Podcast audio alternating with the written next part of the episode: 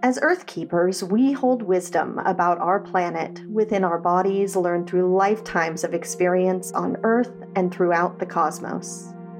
I'm Amy Dempster, a shamanic practitioner and your host for the Earth Keepers podcast, and I'm on a journey to reconnect with my soul family, the other Earth Keepers, grid workers, portal tenders, land stewards, and nature lovers around the world. On this podcast, you won't find gurus or dogma, just a safe space where I share personal stories from my spiritual journey.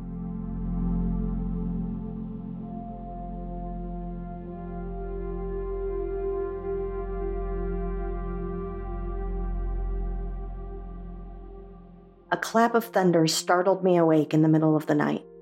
I sleepily opened my eyes and tried to focus on the storm outside. Was it raining? Windy? Should I worry about a tree being uprooted?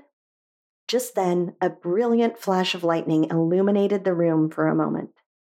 I reached over to the other side of the bed to see if Dennis was awake or asleep, but the bed was empty. He was probably just in the other room. He's a light sleeper, and I'm sure the storm woke him first, and instead of waking me by turning his phone on, he probably went to the guest room to wait for the thunder and lightning to blow over. Laying there all alone as the storm crackled outside, I suddenly had an odd thought pop into my head. What if I was actually dead right now?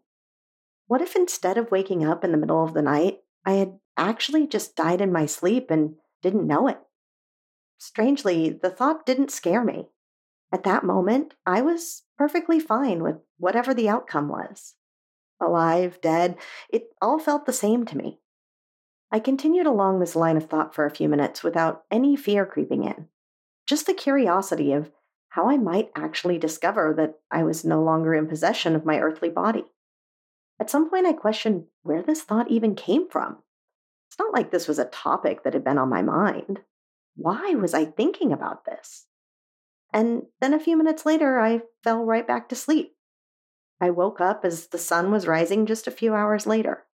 The storm had passed, Dennis was snoring beside me, and as far as I could tell, I was most certainly still alive, if not a slight bit perplexed by my middle of the night musings.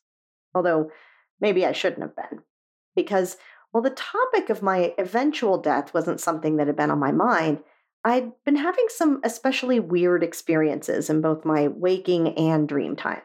And there was a good reason for that. In the prior few months, I'd been working with the Amanita muscaria mushroom. You know, the one with the red cap and the white spots. It's the fairy tale mushroom from Alice in Wonderland, or some people call it the Mario Brothers mushroom. And although it's not a psychedelic mushroom, it can have psychoactive effects. The more I work with it, the more I'm learning about its wide ranging talents, blending time and space, and its deep dream work abilities. And before bed that dark and stormy night, I had smoked some Amanita. So I guess I shouldn't have been surprised that things got a little weird. But I don't want to get off track here. This season is not going to be about mind altering substances or the ability of our consciousness to continue on after the death of our physical body. Or is it? To be honest, I don't even know. I've approached my entheogenic experiences of the past few years as more of a personal journey. I mean, I've shared about it publicly on many occasions and even hosted an Amanita muscaria ceremony here in Montana over the summer, and also just wrapped up a month long online experience for people who wanted to get to know it and work with this magical being. But as I began working on this season of the podcast, where I'll be asking the question what happens when an entire society of people lose their connection to the only land they've ever known? That question and mind altering substances couldn't have been further apart in my mind. One thing definitely had nothing to do with the other until suddenly they did. But still, I'm not here to talk to you about magical mushrooms this season, even though they're going to figure into the discussion in the strangest way. What I really want to explore this season is our ancestral ties to the earth. I want to go back, way back into our collective memories with the land. And in some cases, not that far back at all. Who were these ancestors of ours who left their homeland? the only places their families had known for hundreds or thousands of years, and climbed aboard boats to sail for North America. What made them leave the places they were indigenous to in order to colonize a land indigenous to someone else? You might think you already know the answer, because I know I did. But those answers, the ones that we can recite by heart, religious persecution, the Irish potato famine, the thrill of striking it rich, and the promise of free land to anyone who could farm it, are really easy answers to a far more complicated question. The one that I already mentioned. What happens when an entire society of people lose their connection to the only land they've ever known? This question started eating away at me while on a month long trip to Utah earlier this year. Utah is one of my more recent ancestral homelands, a place we were not native to, but is now deeply ingrained in my DNA. Only three generations back, my great grandmother, Alta, who I knew in my lifetime and remember from my childhood, was born in southern Idaho in 1910.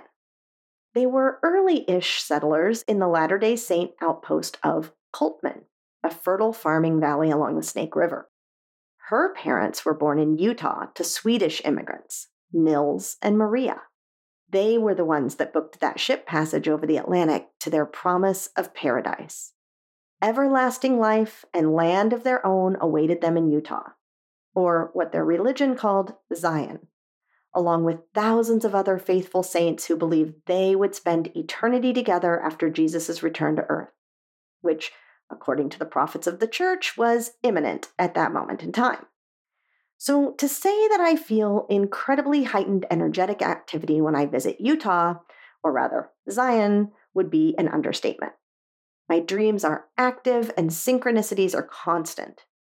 Every time I see the Wasatch Mountain Range, I feel like I'm home although I have no conscious memory of these mountains from this lifetime. So I guess I shouldn't have been surprised that the seed of this idea for this season was planted while I was on that land.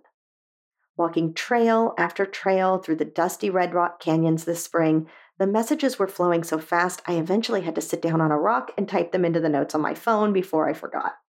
And they all had to do with our broken ancestral ties to the land. Broken when Nils and Maria left Sweden, broken again when the next generation moved to Idaho, most likely at the church's urging, and again when the following generation, my great grandmothers, moved to California. There was nowhere further west to go after that, I suppose, and no farmland more fertile than the Sacramento Valley to cultivate. By the time I was born, I was considered a fourth generation Californian. As far as I knew, that's where we had deep ties to the earth. I have no recollection of hearing any stories about Idaho or Utah, and certainly not the Swedish homeland growing up. No recipes, no foraging skills, no folklore. Those memories were long since buried in the earth, along with the ancestors who'd lived them. Until those ancestors, the ones who traveled from Europe to make this desert in the American West their home, came to me in spirit and asked for my help in the summer of 2019. They asked me to learn about them and about their chosen religion that I had no ties to except through them. And as the church had promised, the oaths they swore in the temple followed them into death. It just wasn't quite like they'd imagined. 150 years had passed and they were still awaiting Jesus' return. Nothing had really changed upon their deaths other than the lack of their human body. Just like I'd experienced in my bed on that dark and stormy night. They were starting to think that maybe these oaths they took in their lifetime weren't quite serving them in their death. So they did what made sense to them. They found a family member to help them. The Mormon church places a huge importance on genealogy and family members doing work in the temple on behalf of their deceased ancestors. So I was a prime candidate to help release them from these oaths. I did as they requested and assumed that was the end of it. But I was wrong. Very, very wrong. It was only the beginning of a three year long journey that I believe will come to a close as I share their story here with you. I've been on a twisty, turny adventure down the proverbial rabbit hole, trying to understand my own broken lineage and what that had to do with the land itself. What stories are lost when its characters are no longer known by the next generation? When the plants, animals, rocks, and rivers of thousands of years of collective history are left behind for unknown lands? Never mind the gnomes and fairies and other spirits of the place. What new stories are created to replace the old ones? And what do these stories tell us about the new place? At what point does our genealogy merge and blend with the geology of the place we call home? Those are just some of the questions I hope to explore with you on this season of the podcast. I hope to tell the story through just one branch of my own family tree. And while these stories belong to me, I think you'll find that they may not be all that different from your own. Because while the locations and religions and circumstances may be different, when we go back far enough, we all have a shared history with the land. The earth and the stars and the trees and the fungi are our ancestors. They're mothers, fathers, siblings, and children, and they are waiting for us to remember. So, I hope this season sparks a remembering for you somewhere deep in your own DNA. And I'll be seeing you soon for the first episode.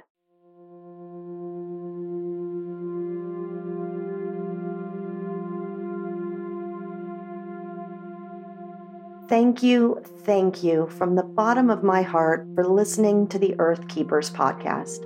I'm so honored to share this journey with you.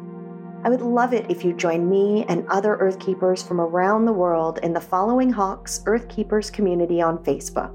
To find the show notes, additional resources, or learn more about working with me, go to earthkeeperspodcast.com. Until next time, I'll see you in the multiverse.